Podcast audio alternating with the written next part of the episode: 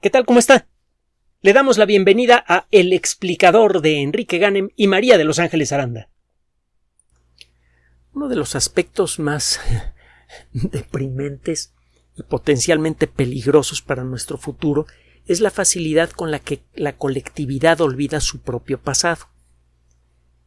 Póngase a pensar simplemente en el resurgimiento de las perspectivas políticas extremas en Europa, eh, después de lo que sucedió en las guerras mundiales, eh, eh, los vaivenes en ciertas perspectivas relacionadas con nuestra propia historia aquí en México, etcétera, etcétera.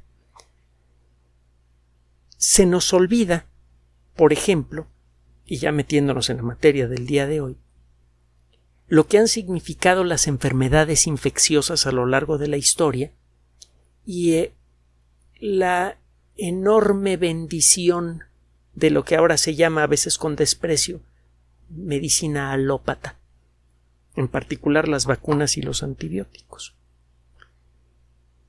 Piense usted en la tuberculosis.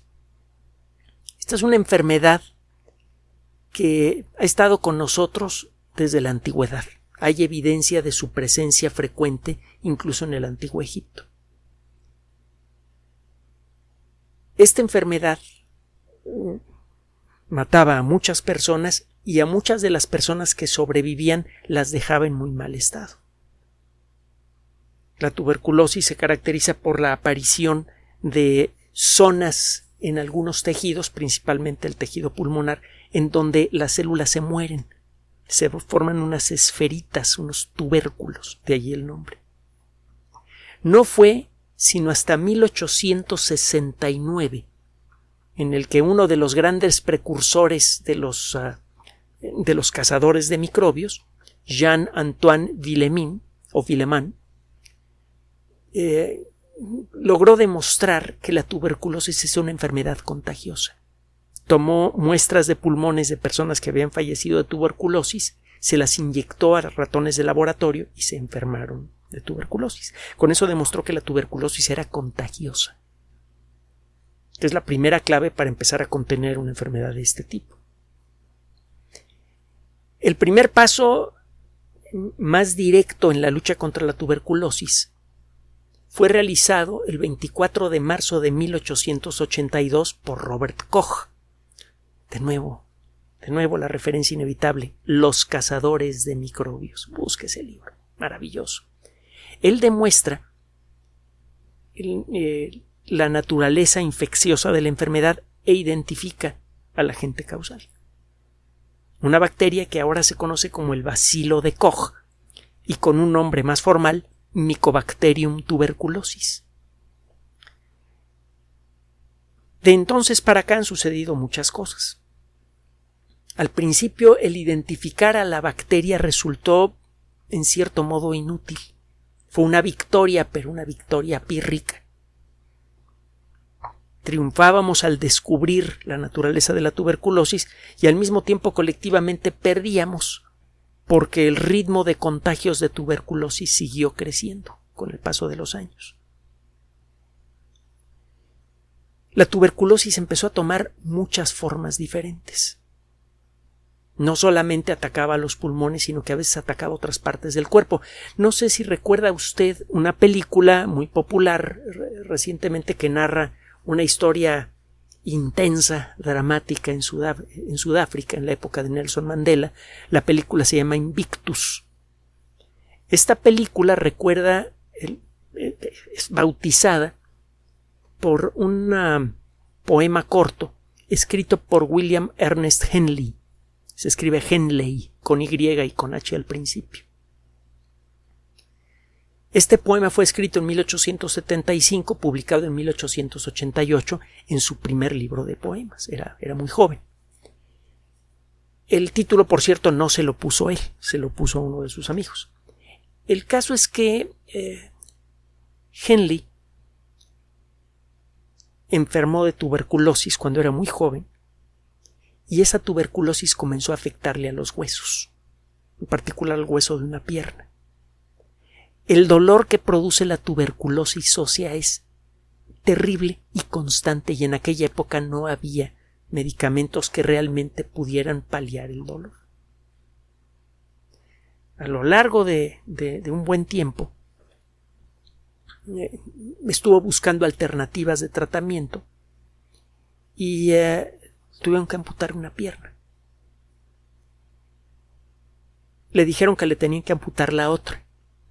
En 1873 se convirtió en paciente de uno de los médicos más ilustres del siglo XIX y de toda la historia, Joseph Lister, el inventor de un concepto que junto con las vacunas y los antibióticos ha resultado crucial para extender de manera espectacular la esperanza de vida de la sociedad humana. Joseph Lister inventó el concepto de la antisepsia, del desarrollar técnicas que reduzcan al mínimo la probabilidad de ser contagiado.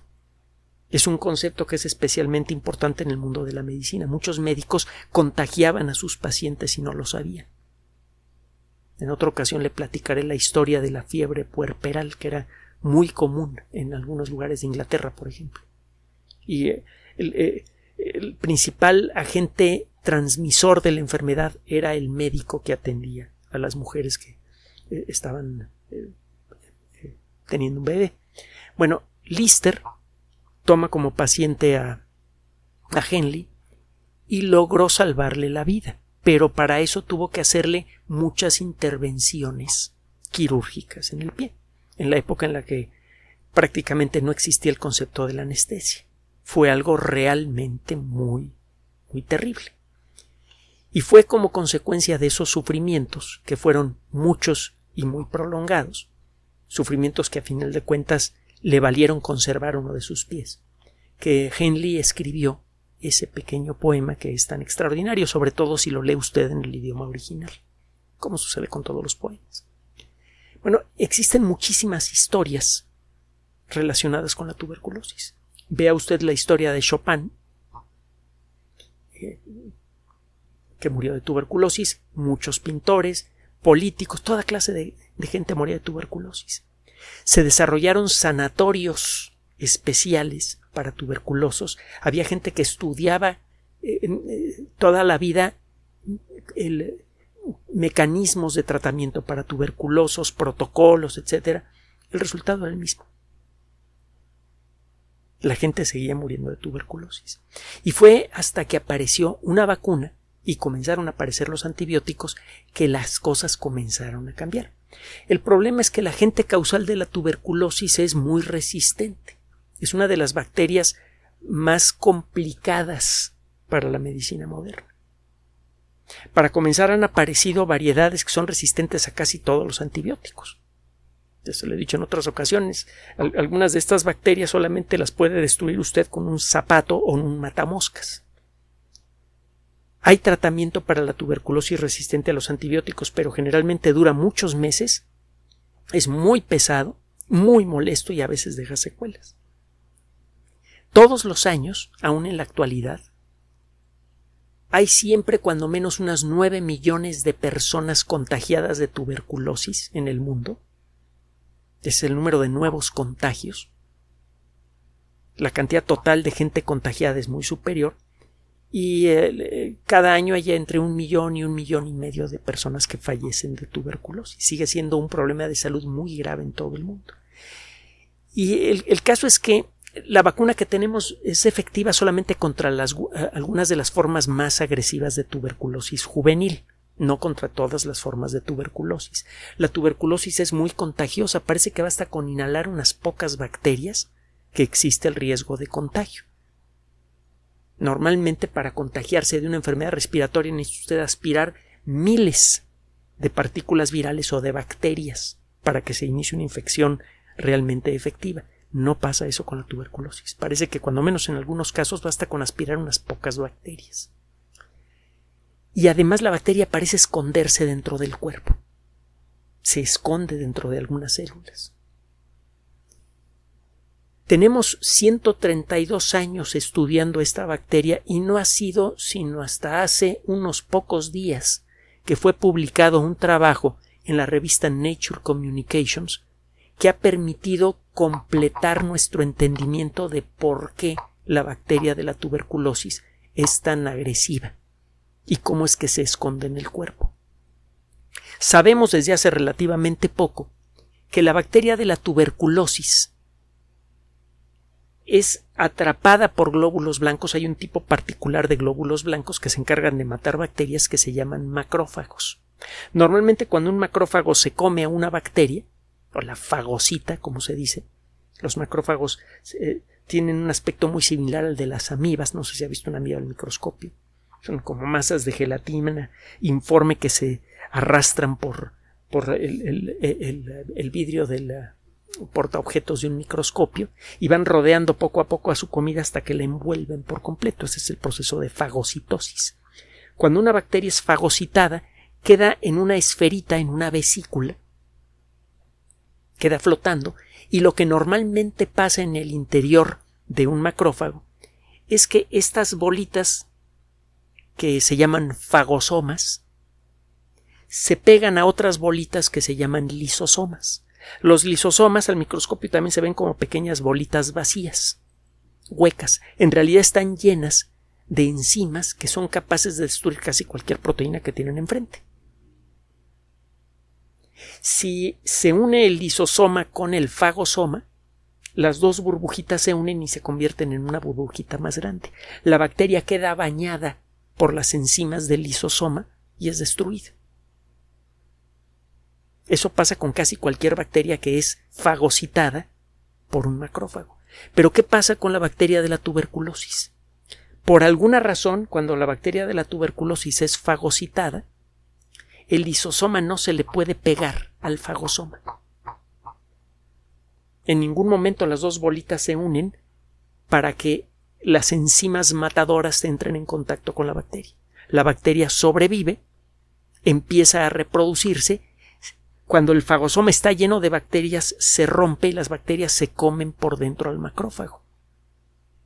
Y no solo eso, empiezan a liberar la, misma el, macrófago que debería acabar con la bacteria se convierte en una fábrica de bacterias. Y esas bacterias comienzan a comerse a otros eh, macrófagos y luego a otras, eh, a otras células. Este proceso lo tenemos entendido desde hace algún tiempo, pero no entendíamos por qué ocurre.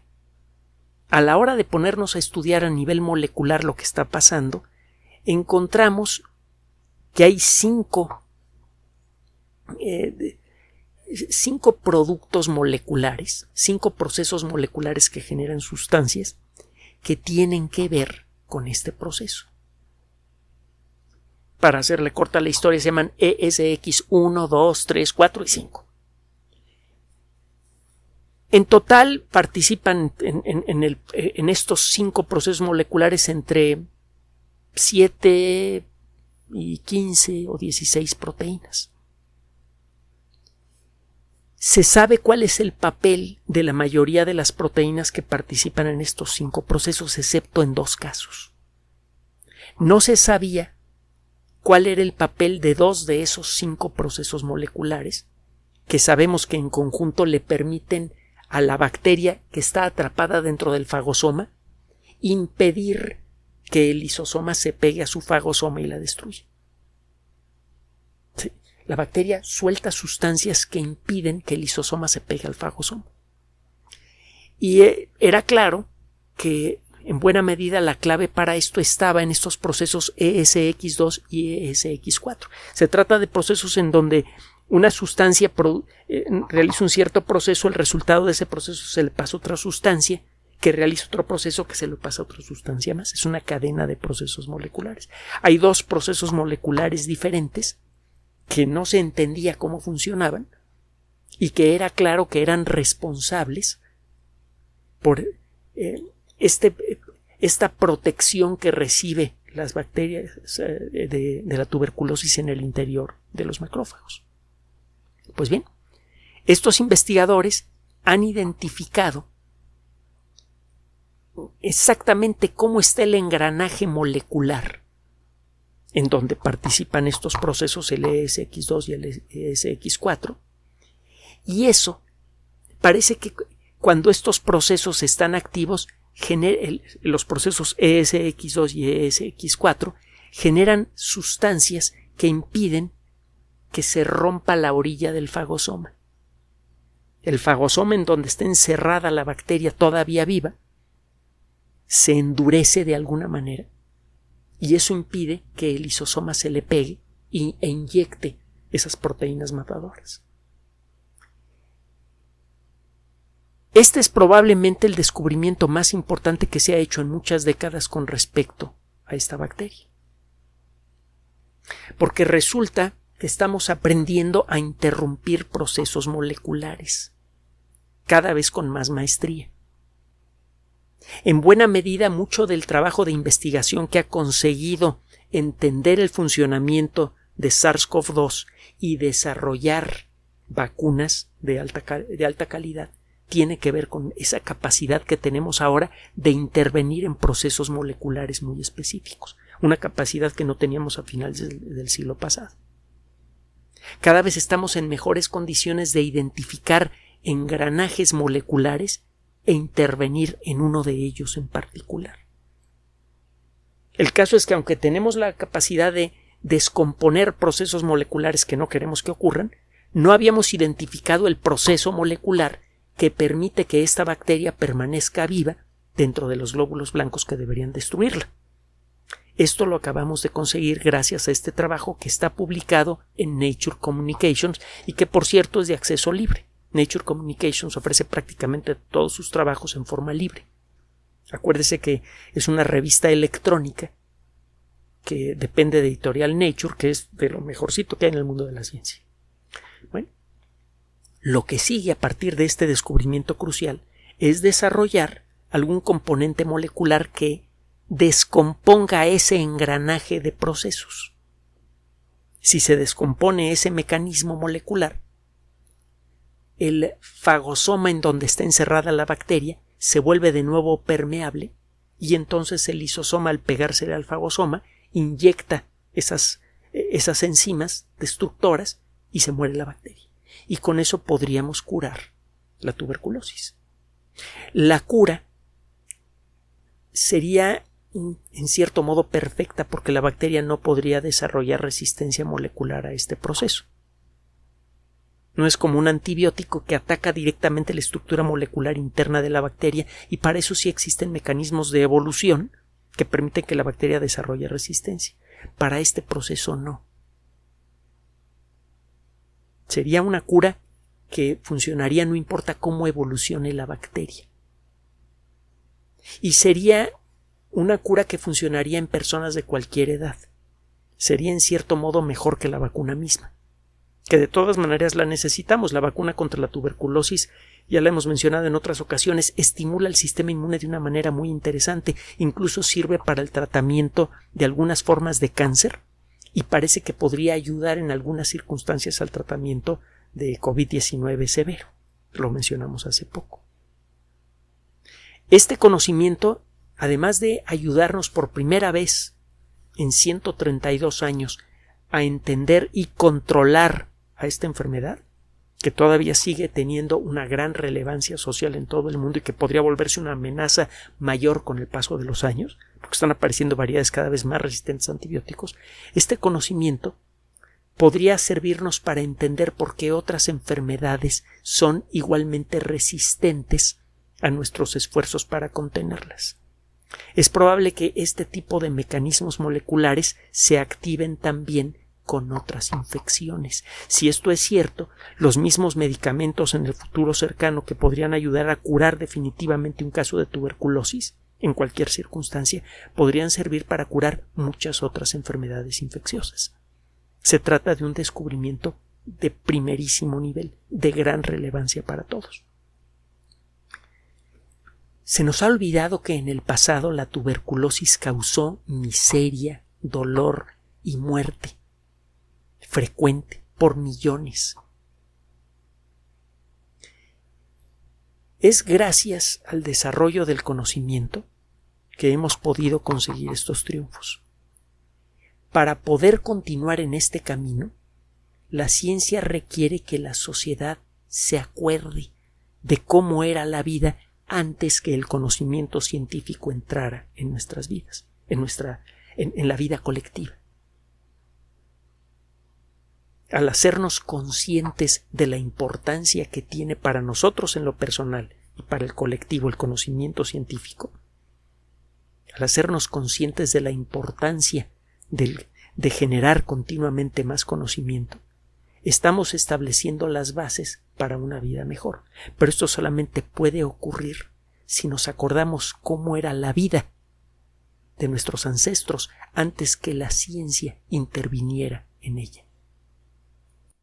¿Qué tal? ¿Cómo está? Le damos la bienvenida a El explicador de Enrique Ganem y María de Los Ángeles Aranda.